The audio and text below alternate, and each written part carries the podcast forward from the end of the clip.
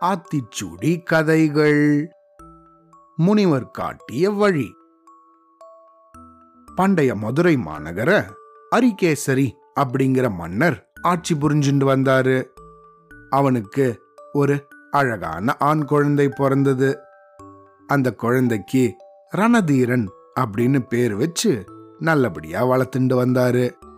இந்த ரணதீரனோ சின்ன வயசுல இருந்தே யாரையும் மதிக்காம ரொம்ப ஆணவத்தோட வளர்ந்துட்டு வந்தான் அவனுக்கு எட்டு வயசானதும் அவனோட கல்வி மற்றும் மற்ற கலைகள் எல்லாம் கத்துக்கணும் அப்படிங்கிறதுக்காக இந்த மன்னர் தன்னுடைய மகனை குருகுலத்துக்கு அனுப்பி வச்சாரு. குருகுலத்துக்கு போன ரணதீரன் அங்கேயும் யாரோடைய பேச்சையும் கேட்காம தன்னோட குருவையும் கூட மதிக்காமையே இருந்தான். இந்த குருவுக்கோ பறவைகள் மிருகங்கள் அப்படின்னு மற்ற ஜீவராசிகளை வசியம் செஞ்சு அதை தான் நினைச்சபடி ஆட்டுவிக்கிற சக்தி இருந்துச்சு. அதனால யாருக்குமே அடங்காத இந்த ரணதீரனை தன்னுடைய இந்த சக்தியை உபயோகப்படுத்தி அவனுக்கு புத்தி புகட்டணும் அப்படின்னு நினைச்சாரு இந்த குரு. அதனால ஒரு நாள் தன்னுடைய மாணவர்கள் எல்லாரோடையும் இந்த குரு பக்கத்துல இருந்த ஆற்றங்கரைக்கு போனாங்க. அங்க எல்லாரும் நீராடிட்டு இருந்தபோது இந்த இளவரசன் ரணதீரன் மட்டும் கரையிலேயே உக்காந்துக்கிட்டே அந்த ஆற்றுல கல்லை வீசி விளையாடிட்டு இருந்தான். அந்த சமயத்துல இந்த ஆத்தங்கரையில கொஞ்ச தூரத்துல தண்ணி குடிச்சுக்கிட்டு இருந்தது ஒரு சிறுத்தை. இந்த சிறுத்தைய அந்த குரு தன்னுடைய வசிய சக்தியால ஈர்த்து இந்த இளவரசனை துரத்தும்படி செஞ்சிட்டாரு. உடனே இந்த சிறுத்தையோ இந்த ரணதீரனை பயங்கரமாக துரத்த ஆரம்பிச்சிடுச்சு.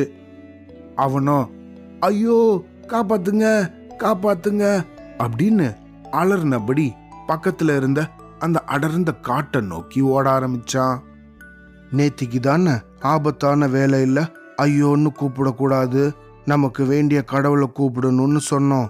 ஆனா அது தெரியாத இவனோ ஐயோ காப்பாத்துங்க அப்படின்னு சொல்லிட்டே ஓடினான் இந்த மாதிரி ஓட ஆரம்பிச்ச இந்த ரணதீரனும் காட்டுக்குள்ள ரொம்ப தூரமா ஓடி போய் களைச்சு ஒரு பெரிய மரத்துல ஏறிக்கிட்டான்.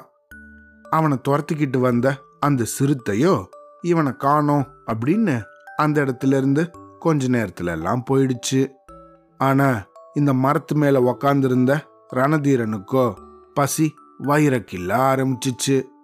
ஓடி வந்த களைப்புல பசியோட அப்படியே தூங்கிட்டான். அன்னைக்கு ராத்திரி பொழுது முழுக்க இந்த காட்டிலேயே அவன் தனியா கழிக்க வேண்டியதா போச்சு. ராத்திரியெல்லாம் பயத்துல நடுங்கிட்டே இருந்தான். கிளையிலிருந்து கீழே இறங்கி வந்தா எங்க வேற ஏதாவது மிருகம் அவனை கடிச்சிடுமோ? அப்படின்னு பயந்துகிட்டே அன்னைக்கு ராத்திரி முழுக்க தூங்கினான். அடுத்த நாள் காலையில இந்த காட்டுல சூரிய வெளிச்சம் நல்லா பளிச்சுன்னு அடிச்சுது. சூரிய ஒளியோட கதிர் அவனுடைய முகத்துல பட்டதும் தூக்கம் கலைஞ்சு எழுந்தான். அப்படி எழுந்தவனுக்கு ஒரே பசி களைப்பு பயம் கவலை அப்படின்னு இவனோட கை காலெல்லாம் நல்லா நடுங்க ஆரம்பிச்சிடுச்சு. என்ன பண்றதுன்னு தெரியாம முழிச்சுக்கிட்டே இருந்தான். அப்பதான் இவன் தன்னோட மனசுல தான் சின்ன வயசுல இருந்தே யாரையும் மதிக்காம தவறாக நடந்துகிட்டத நினைச்சு ரொம்பவும் வருத்தப்பட ஆரம்பிச்சான். தன் கூட படிக்கிற மற்ற மாணவர்கள் எல்லாரும் தன்னோட குரு கிட்ட எவ்வளவு பயபக்தியோட நடந்துக்கிறாங்க. ஆனா நான் மட்டும் ஏன் இப்படி இருக்கேன்? அதனால தான் எனக்கு இந்த துன்பம் எல்லாம் நேர்ந்துச்சு அப்படின்னு தன்னோட மனசுலேயே நினைச்சு நினைச்சு வருத்தப்பட்டான்.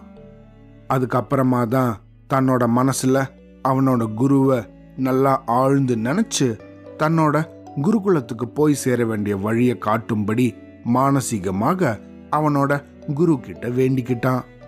அவ்வளோதான் அவன் அந்த மாதிரி வேண்டின அடுத்த நொடியே ஒரு யானையோட பிளிரல் சத்தம் கேட்டுச்சு.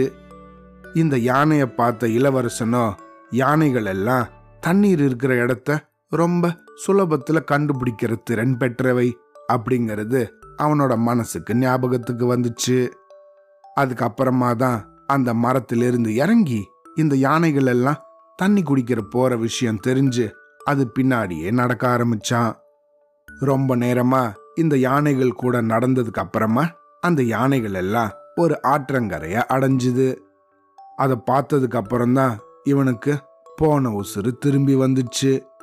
அந்த ஆற்றங்கரைய பார்த்ததும் ரொம்ப சந்தோஷப்பட்டான் இவன். அந்த இடத்துல இருந்து தன்னோட குருகுலத்துக்கு போக வேண்டிய வழி இவனுக்கு நல்லாவே தெரிஞ்சிருந்தது. அதனால நல்லபடியா அவனோட குருகுலத்துக்கு போய் சேர்ந்தான். அதுக்கப்புறமா தன் குருவோட காலடியில விழுந்து தன்னை மன்னிக்கும்படியும் தன்னுடைய தவறுக்கு அவன் வருத்தப்படுறதாகவும் அவர் வேண்டி வணங்கிண்டான்.